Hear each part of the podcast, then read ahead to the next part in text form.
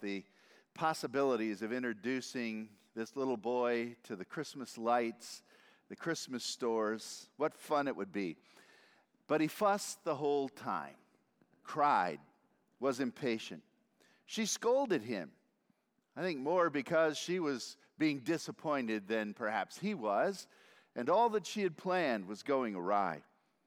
She noticed that his shoe was untied, so she bent down, and as she was tying his shoe, she looked from his vantage point at the mall and saw what he saw a bunch of big giants walking everywhere loud noises. The world indeed seemed terrifying. And so she thought, well, I need to be a little more compassionate. Maybe the only way we can save this morning is to take him for a visit to Santa. So she took him to that central place in the mall where Santa was sitting. She got in line, took him up there to sit on Santa's lap, Santa's lap to get a picture, and he was fussing now more than ever before. And finally, in trying to get him under control, Santa said to him, Little boy, what do you want for Christmas? And he said, I want to get down. that story reveals to us that sometimes uh, Christmas means so little to us because we understand so little about it. It's hard to get excited about a season and an event unless you understand its real purpose and its real meaning. People get excited about many of the uh, side things of Christmas, the ancillary things, many good things, and enjoyable traditions. But we often miss the heart of it, and that's why it's hard to get excited. But for every believer, even though we're not convinced that December 25th was the day that the Savior was born, in fact, it's very probable it couldn't have been the day, but it's a wonderful time for us to focus, and the world seems to pause, not just in America, but all over the world. Even unbelievers recognize the season, and there is some celebration of it. So we ought to take advantage of this time, and we need to know why we're celebrating the first Advent. So, what is Christmas all about? Let me encourage you to turn in your Bibles to Matthew chapter 1, the very first book of the New Testament, the very first chapter. And I want to begin reading with verse 18, the same portion of Scripture that Catherine read just a few moments ago. But let me just highlight a couple verses. Verse 18 says, This is how the birth of Christ came about. This is its origin. This is how it actually took place. His mother, the mother of Jesus, Mary, was pledged to be married to Joseph. Now, stop for a moment and go to the end of the chapter, verse 24. Joseph woke up he did what the angel of the Lord had commanded him, and he took Mary home as his wife. Did you notice in verse 18 they were pledged to be married, and in verse 24 they were actually married, but there's a whole lot of drama between those two verses. And that's one of the great exciting things about Christmas. Christmas is an adventure. The Advent itself is an amazing adventure filled with drama of every kind. You've got the pathos of a man and a woman falling in love, or at least uh, we assume they did. It wasn't just a harsh arranged marriage. You've got the, the, the wonder of God and angels entering in. You've got mur- murder and intrigue with international visitors. And you've got all kinds of things in this story called Christmas. Hollywood couldn't invent something more attractive, and yet it's true. And when we come to the heart of this adventure, we're going to see that it's not just a baby being born, but it's a Savior arriving in the nick of time, in the fullness of time. So let's look at this portion of Scripture. Back to verse 18, it tells us that uh, Mary was pledged or engaged to be married to Joseph. There were many engaged marriages in that day, or prearranged engagements, I should say, in that day by the parents, where the kids had little to say. But that was not the norm. And it would have been difficult for a poor man like Joseph to secure a wife because he didn't have much to offer. Think of the movie The Fiddler on the Roof and how difficult it was for a tailor to find a wife, the wife that he wanted. But even in that context, there was the allowance of these young people to come together and truly base their relationship on love. And my guess is that Joseph loved Mary deeply, that he somehow sought her out requested her as his wife, and thus, with the encouragement and approval of the family, they were engaged. And all of the love that goes into that, all of the promised devotion would have been there. He had his eye on Mary for a while, and now he had secured her as his wife to be. And although the period of engagement might be rather extended, up to a year's time, that did not in any way diminish their commitment and love for one another. You've got to see that in the passage. That's the way it begins. But then you'll notice quickly that something took place. Mary became pregnant. And the pregnancy, she was found to be with child through the work of the Holy Spirit. That is, in the interworking of Mary's body, there was this unique deposit of a divine nature. And somehow connecting with all of the seed of a human nature. And here is the mystery and the miracle woven in between. No aid of man. And God has produced conception there isn't this horrible context as it was often found among the pagan gods of a, of a god having a physical relationship with a human being. None of that. But the miracle is that Mary was pregnant and this child was through the Holy Spirit. Now, notice verse 19. This is significant because Joseph, her husband, was, uh, well, excuse me, going back to verse 18, it tells us that before they came together, she was found to be with child. Do you see that word, found? Very interesting Greek word. It is a word, heurisko, that means discovery. Listen to the words of a well known Greek scholar, A.T. Robertson, who said that this word is a common Greek idiom that plainly declares that it was the discovery that shocked Joseph, and Mary didn't tell him. Now, I don't know that you can prove that beyond a shadow of a doubt, but this one particular word unfolds what probably happened, and that is Joseph discovered Mary was pregnant before Mary ever told him. Now, that's rather plausible when you study the biblical account. If you want to for a moment, go back to Luke chapter 1. In Luke chapter 1, Mary receives the announcement from the angel Gabriel that she, although a virgin, will be with child. The child will be a son. He will be the Son of the Most High God, Luke chapter 1, verse 32. He will sit on the throne of his father David. In other words, he is going to fill all the messianic promises found in Isaiah, found throughout the Old Testament. This son of yours will be Messiah, Mary.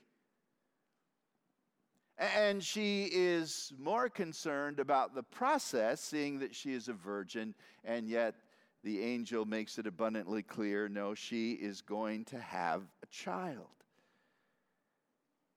And then the scripture tells us, verse 39, This is right after Mary has surrendered, verse 38. I'm the Lord's servant, may it be to me as you've said. And the angel left her. At that time, Mary got ready and hurried to a town in the hill country of Judea. She hurried to get ready and leave. Now, this is an 80 mile trip, it's going to take four or five days. And she's rushing out of town. My best guess is not telling her parents and not telling Joseph and she's gone for three months.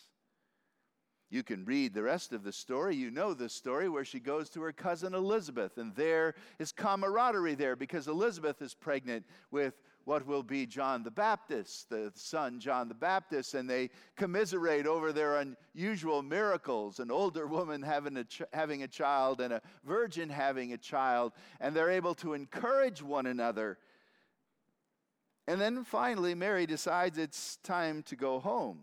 According to verse 56 of Luke chapter 1, she had been there three months. She probably got on the caravan that went from one place to another, that 80 mile journey back north to the little village of Nazareth. And I guess Joseph had gotten word that Mary was finally coming home the communications being rather sparse for those last three months. And with excitement, Joseph was there to greet her when she got off the caravan, off the cart, and maybe her, her family was there as well. And I can just see Mary getting off, and when he gets a good view of her, he sees that she's pregnant. And in one moment, all the hopes and dreams of that young man would have been crushed. Think of the torment that he had to endure. Pain by betrayal is what he thought, crushed with grief, wounded in the depths of his soul, a love betrayed. I'm sure there were times of intermittent anger and tears. How could it be? Mary, Mary was the paragon of virtue. In my wildest dreams, I never would have thought that she could be unfaithful. It's a human story. Don't miss the adventure of it all. Things sometimes get bad before they get better. And sometimes they get really bad, and you can't imagine unless you've been there in a similar situation of the heartbreak he experienced. So he made a decision. Verse 19. Being pulled in two directions the law and love. Because he was a righteous man, sensitive to the law, a man who followed the law, he wanted to handle things legally and properly. Now, apparently, the Old Testament law of simply stoning someone for immorality had loosened somewhat, and there were other things that could be done, like a divorce. But the divorce had to be public, or it was supposed to be public. It had to be at least written in the legal records, which means you had to bring some rabbis together, like lawyers, and you had to go to the temple, and official documents would have to be filled out and signed, at least between the parents if not the young couple. And Joseph did all that. But he made a decision of love. Because he was a righteous man, yet he still did not want to expose her to public disgrace. He had in mind to divorce her quietly. I opt for the private ceremony. Now, think, he could have done everything he wanted to do to expose her publicly and justify himself. Let it be known and declared this was not his child. And he had not entered into this immoral act prior to their marriage being officially declared. But he took a risk and quietly, because of love, with the best knowledge he had, he decided to put her away. Private ceremony, the least number of people being involved. Verse 20 says, And after he considered this, think of how long was he considering this? We don't know. But it must have been days of sleepless nights. I can imagine him throwing things against the wall, shouting, anger. And finally, he falls asleep, exhausted. Don't get this holier than thou vision of Joseph. He's a normal guy who's been betrayed. So he thinks. And he falls asleep, right? Now, in his torment, he falls asleep. And the second thing we see is not only the torment he endured, but now the message he receives. And while sleeping, the scripture tells us that an angel spoke to him. We don't know for sure which angel it was. Most likely it was Gabriel. He's been involved already with Zacharias and Mary. Maybe he's just continuing on. But an angel speaks to Joseph and says in verse 20, Joseph, son of David. By the way, we're in the right line, aren't we? Jesus is the son of David. He's of the royal line, he's of the house of Judah. And although Joseph is not his biological father, he will be his foster father, his legal father. He's in the right line. Don't be afraid to take Mary home as your wife. Why was he afraid? Because he was a righteous man and did not want to break the law or in any way approve of what he thought had been an immoral situation. He was afraid, perhaps, of ongoing bad reputation. Don't be afraid, don't be hesitant to take Mary as your wife because what is conceived in her is of the Holy Spirit. And she will give birth to a son. By the way, you didn't know that until the child was born back in that day. You didn't have all the technology we have today to plan well ahead. But the Lord knew. She will give birth to a son. You are to give him the name Jesus because he will save his people from their sins. A Savior. That's why he came. In Luke 19 and verse 10, the Son of Man has come to seek and to save that which is lost. After the angel had spoken to Mary and she broke out in song, she was praising God, her Savior for using her to bring Messiah into the world, it was clearly understood that Messiah and Savior were synonymous terms. His name will be called Jesus. That's the Old Testament. The Old Testament equivalent is Joshua. The Lord saves. His name shall be called Jesus. Why? This is his mission. Here's a unique person, born of woman, not born of man, conceived of the Holy Spirit, God coming down in flesh, a unique person with a specific mission. He has come to save his people. I suppose, in the narrowest of contexts, one might think that refers just to the Jews. But the people of God, it's broader than just Jew, it's Jew and Gentile. It's every person who leaves their sin and puts their faith and trust in Jesus Christ. What child is this who's laid to rest on Mary's lap is sleeping?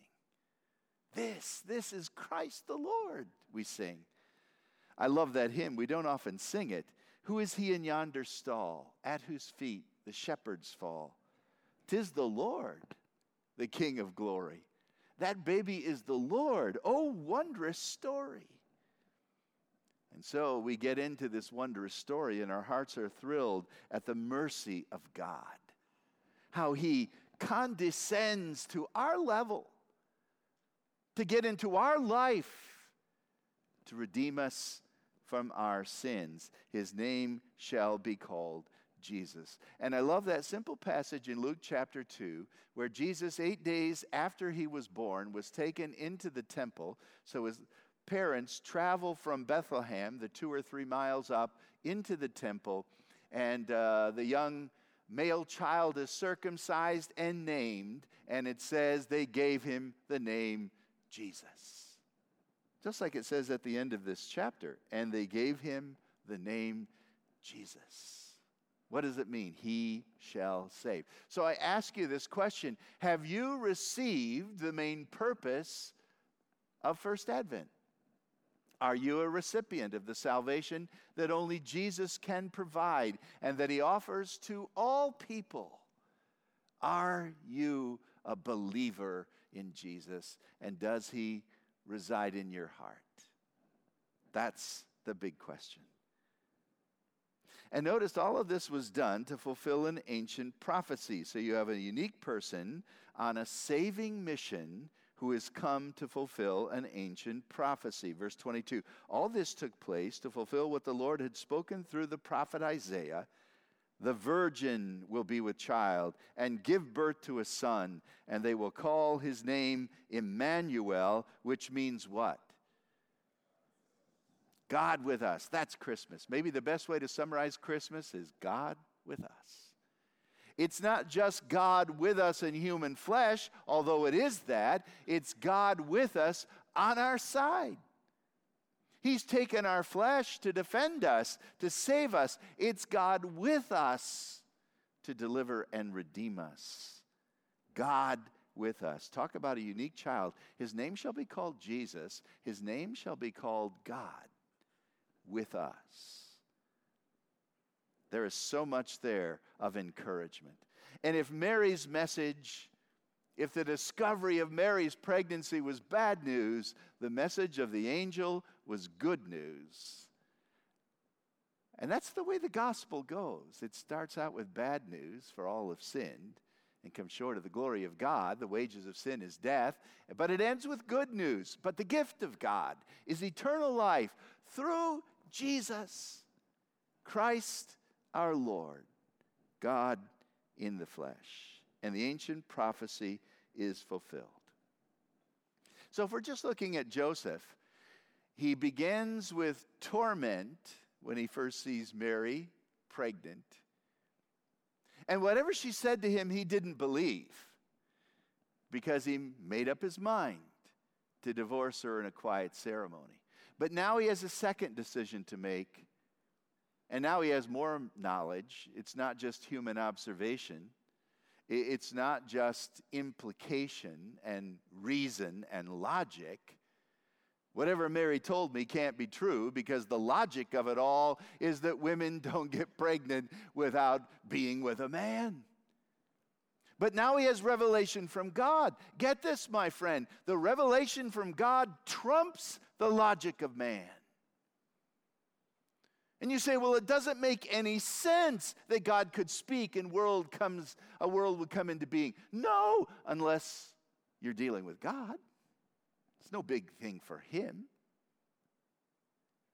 Yes, but how can I just confess my sin, just say I'm sorry, genuinely feeling it in my heart, and God will take it away. How can He save me with a simple prayer like that? With men, it's impossible, but with God, all things are possible. Christmas proves it. The miracle working God, nothing is too hard for Him. That's the message the angel gave to Mary, and she embraced it with all his heart, her heart. So, the torment he endured, the message he received, let's end with this positive note the faith he displayed. I love this. Verse 24 Joseph woke up. He did just what the angel had commanded him, and he took Mary home as his wife. What a grand reunion that must have been.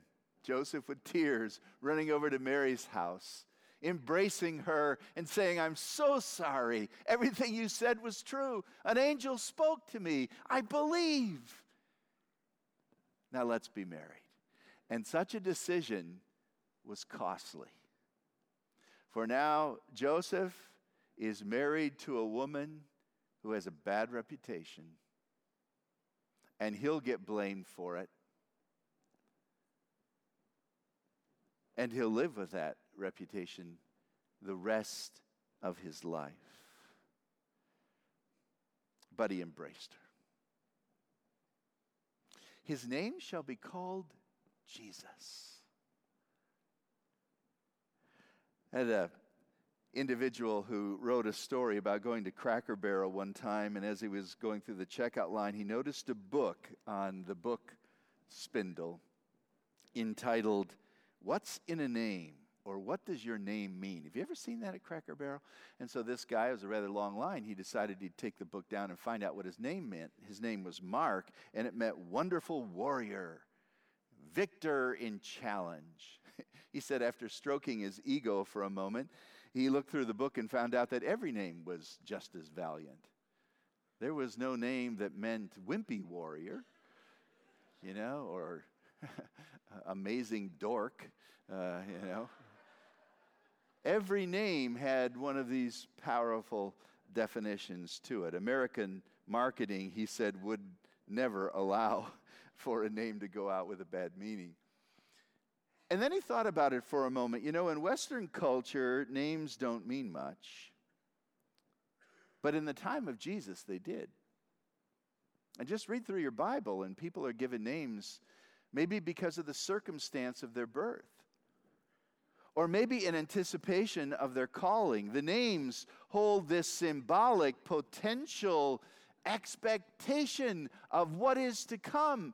But that's just on a human level. How much more so when the name comes from God Himself? The name has divine origin. God says His name will be Jesus, and that means He will save. Did you notice that? He will attempt to save His people? No, He will save. Isaiah 53 He will see the travail of His soul and be satisfied. In one sense, I'm sure God wants all people to be saved and come to a knowledge of the truth, but He knows that not all will repent, but He will save, and He will save His people from their sins. A couple of years ago, I came across this interesting tidbit about debit cards or gift cards that are given for Christmas. Did you know that over 70% of people give gift cards as Christmas gifts. It's about half and half between a gift card at a department store or a restaurant, but people give out these gift cards 70%. What is surprising is that much of the gift card goes unused.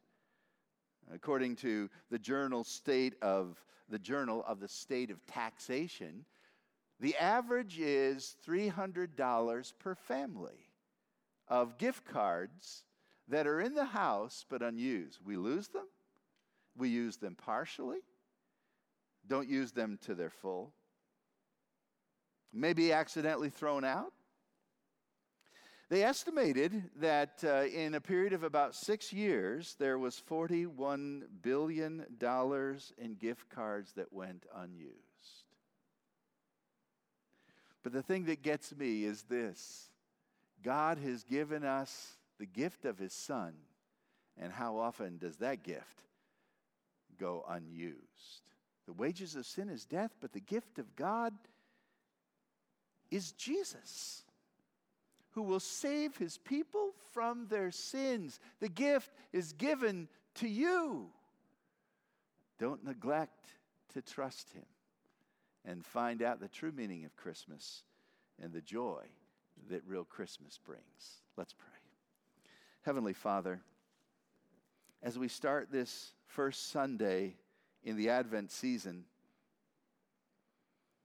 that is the time when Christ first came to this world as a baby born in Bethlehem.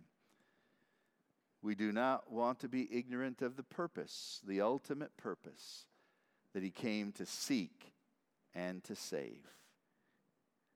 Lord, may the name Jesus be precious to each one of us, not just because he is the Savior, but because he is our Savior. And if there's someone here who has never trusted Christ, may they do so this very day. In Jesus' name, amen.